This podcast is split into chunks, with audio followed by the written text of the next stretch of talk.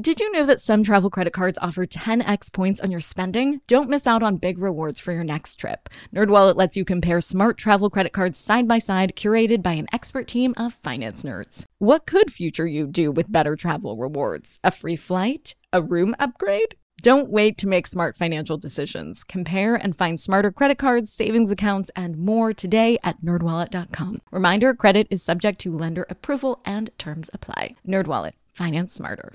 Hey guys, are you ready for some money rehab?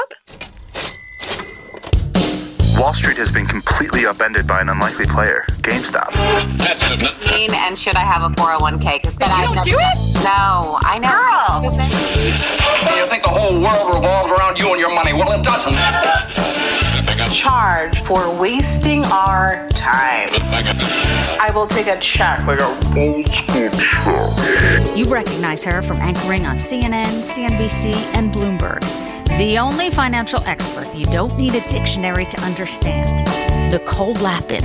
Even if you're your own boss, you can't get away from the dreaded, where do you see yourself in five years question.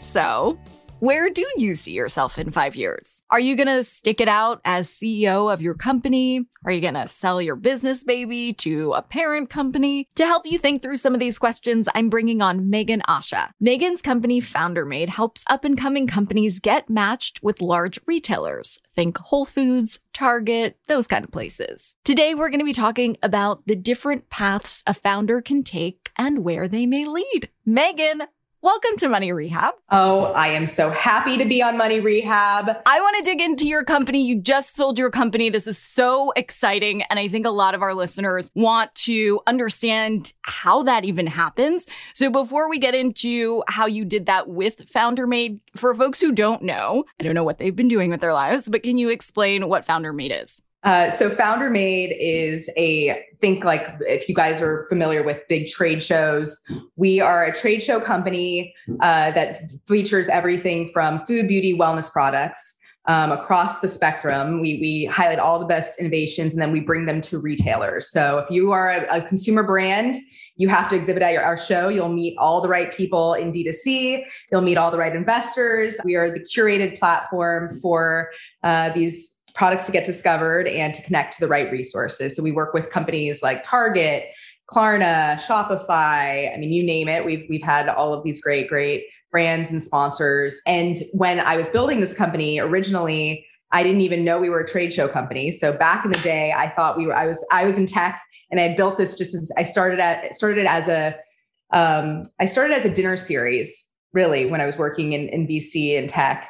And I just thought I was going to do this as a as a fun dinner series where we would just do dinners and connect people. And and then it turned into a investment conference. And then quickly we figured out that uh, a business that was basically a trade show. And I'd never been in the trade show business. I didn't understand it. I thought it was super old school. Come to find out, you know, it actually is an incredible business. Even post pandemic, guys, even post pandemic, when we're not we're not allowed to see people, we really transitioned the business. A lot of our other, you know, I'd say collaborators, competitors that were working in 2019 are no longer um, around. So we are known as the unicorn of the industry because we totally pivoted the business in the midst of pandemic um, when we had millions of dollars of revenue on the line and couldn't fulfill for our customers. It was been a, a really fun two years of, of building this business and uh, couldn't do it without our team. Well, it's longer than two years that you built the business, but the last two years you pivoted like a freaking champ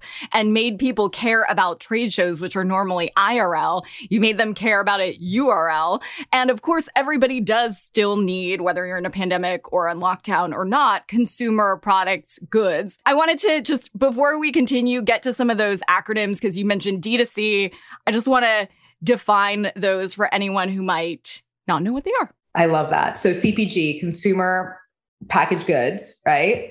And then D2C, direct consumer products. So anything that you are buying online uh, that, you know, that's direct consumer, where you're having a direct relationship with your consumer. versus at like a big box retailer like Whole Foods or Target or some other aggregator. And then the consumer packaged goods would be anything like snacks to makeup. Okay. So you pivoted the business and then you sold it. If we rewind though, You started this business as a dinner series at first. How did you learn how to even create a trade show? I didn't even know what I was doing or that it was supposed to be a business. I'm just going to be really, really honest because I was just doing this for fun as a side hustle. Like, you know, there's the girls that, you know, do female founders dinners or any of these types of things. I just loved listening to an inspirational story and bringing the right people around and doing this. And so I just kept doing these dinners just because I was depressed working as a, in VC, I was like, I'm too, I'm too young to be, uh, to be on the investing side. I wanted, I want to be on the operating side, but I don't know what I want to do. And Founder Made started as dinners, and then I just kind of went into it going, okay, what's the, what's, what are people getting from these dinners? Let me turn this into a, you know, a Shark Tank for wellness, and then and then it turned into bigger trade shows, and so didn't know really anything and just did it very startupy. We did raise a little money when we started. We had, you know, great angel investors like uh, Priyanka Chopra's manager and and uh, Angela and and Gary Vaynerchuk, and you know, we had some really great consumer founders and great people that bet on you know, I think when you start off with seed capital, it's really like your network and who you, you know, and they're just kind of betting on you. And they're like, this girl's got a lot of energy. She's great. So of, much of, energy. One of All one of my angel investors came from my gym class where I was jumping really high and she'd seen me jump for so long that she said, maybe me and my husband should invest in you. I, I think what what is the most exciting part of being an entrepreneur is you start with an idea and you don't know where it's actually going to go. And then you look back years later and you're like, whoa, that started from dinners. That started from dinners, and then someone wanted to buy us. What, or actually, a lot of different people wanted to buy us. And there's all these different decisions that you have to make along the way, and so you do need that support system to help you. Um, and and just you know, it's also pattern recognition. So being able to see other people that are further along their journey and listening to their stories sometimes will help you make make the right decision. Hold on to your wallets, boys and girls. Money Rehab will be right back. Now for some more money rehab. I mean, listen, sister, I've been to many of a founder or entrepreneur at dinner, and there's a lot of like rah, rah, go grind. I mean, with all due respect to one of your angel investors, Gary Vee, but like that kind of mentality. And everybody's doing great and everybody's one upping each other. And that's not the case at Founder Made. You've done such an amazing job really keeping it real and being honest about the struggles and being helpful from that place of honesty. So I no doubt know that you're going to continue to use that honesty when talking about selling your business because you know oftentimes people use a lot of sound bites and make it sound glorious and glamorous and you know others looking at it might feel bad about themselves so to keep it real with that same sensibility tell me about selling your company we had brought in a CFO that helped us, uh, that came on about five years ago, four or five years ago. And he said, listen, I don't work with any companies that I don't think are going to sell in the next three years. And that was, and it's so funny because, um, you know, I didn't even think I wasn't even thinking about that. But then he got me to think bigger because he had basically been a part of these other trade show companies he kind of knew the formula that would happen. He could put together all the financial operations, um, you know, and because we really, I mean, we we had no idea what we were doing when we started. I mean, I just blatantly that our one of our first shows was a complete disaster. I'm not gonna lie. You think it was a disaster? It was. Uh, listen, it girl, I was there. Great, but but but, looked, but, but yeah. from a trade show perspective, no, we always had the right people. We always had everything. But from just an operations, because I think when you scale and you you try to scale fast, and you don't have the right people involved in operations and finance, um, it's it makes it really really challenging to scale in a in a bigger way. So fast forward, you know, pandemic hits right before um, you know i wasn't even thinking about selling the company. We were doing really really well kind of doubling you know tripling in growth every year. And um, and then pandemic hit and I'd met somebody for coffee, just just a random coffee in February before everything shut down, before we shut our office.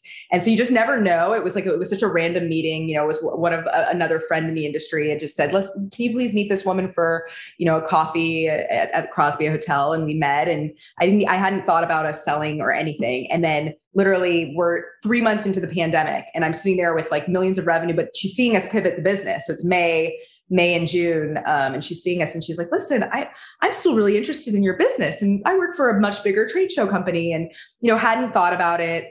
Um, they gave us an offer. We actually had a bunch of other people and other show industry media companies approach us during that time as well. And so it was just, it was an interesting thing. It's almost like you're getting courted.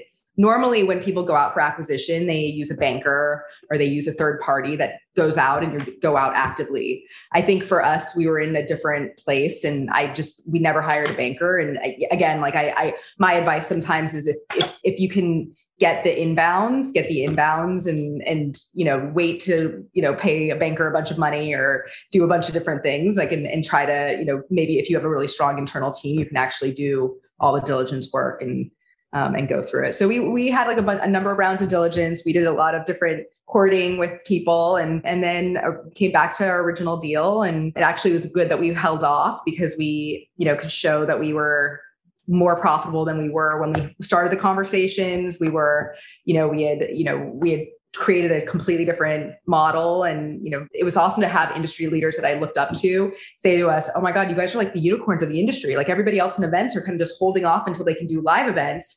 And you guys are just deciding to continue to keep going with the same you know with, with the same you know revenue goals for your shows that you would have. So when and why would somebody want to sell their business? I mean, it really depends on your goals. I, I, think that I looked at where we were at and I looked at the 30 years of knowledge that I would need to get to scale my business to the next level. So this company that, you know, acquired us, they've been in the industry for 30, 30 years they've seen the ups and downs they've seen 9-11 they you know they've they've been through the and you know they've been through the pandemic with you know trade shows happening in dubai and china and and so i think for for us it would just made perfect sense where i was like okay can how can we turn this into the next ces and so i think we we just looked at all the shows they were doing. We looked at you know how you know their foot, footprint internationally and and what we want to do long term. And we just it made sense. Um, and so i think you know from a scalability perspective i would say if if if you're an entrepreneur and you have gotten into a certain place and you don't know and especially for us we were in the middle of a pandemic I wanted to de-risk this business, and I feel like we really did by finding the right partner that can, you know, help us amplify the growth. But look for partners that you can, you know, to, you can work with in an acquisition realm that can help you scale your mission. So, being acquired by this group, Tarsus Group, what does that actually mean? Can you help us follow the money trail here? You know, typically when a founder has their company acquired, do they just get a lump sum payment and boom, they're no longer in the business, or do you stay on? Or how does the money work? Yeah. So, I mean, for us, we're, we're in this for the long haul. Um, I'm chairmaning the business and we have a great executive team that are, that's running the business and doing an incredible job. No, we're, we're all incentivized to grow the business is basically how the money trail works. and how does an earnout work? What is an earnout? An earnout is over a certain amount of time, a, a certain time period. So anywhere from two to five years. Um, and it can even be as short as one year uh, you have certain KPIs that you have to build, you have to drive the business towards so that there's so we all KPI. KPIs, high KPIs, high performance indicators. okay, perfect. Okay. So example would be uh, you have to get to a certain amount of uh, revenue, sales or revenue, right? EBITDA, ding, ding, ding, EBITDA, EBITDA, earnings, earnings before, before interest, interest, taxes, depreciation, amortization, or whatever ver- version of that. So, like earnings before a bunch of other shit is taken out. this is a big deal. Mazel tov.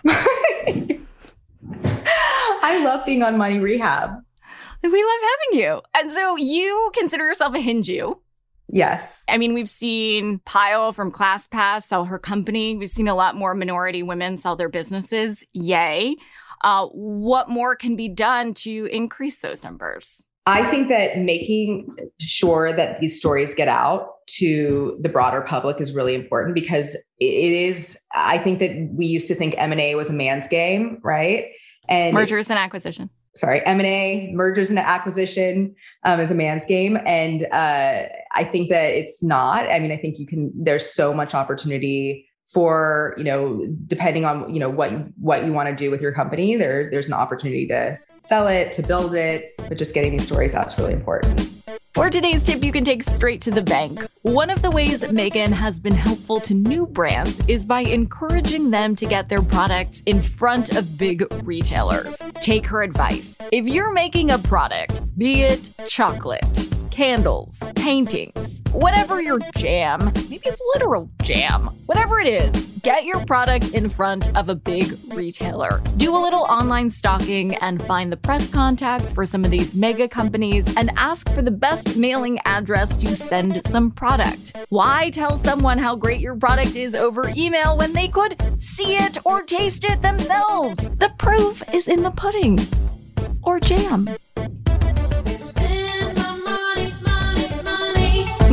Is a production of iHeartRadio. I'm your host, Nicole Lapin. Our producers are Morgan Lavoie and Mike Coscarelli. Executive producers are Nikki Ettore and Will Pearson. Our mascots are Penny and Mimsy. Huge thanks to OG Money Rehab team Michelle Lands for her development work, Catherine Law for her production and writing magic, and Brandon Dicker for his editing, engineering, and sound design. And as always, thanks to you for finally investing in yourself so that you can get it together and get it all.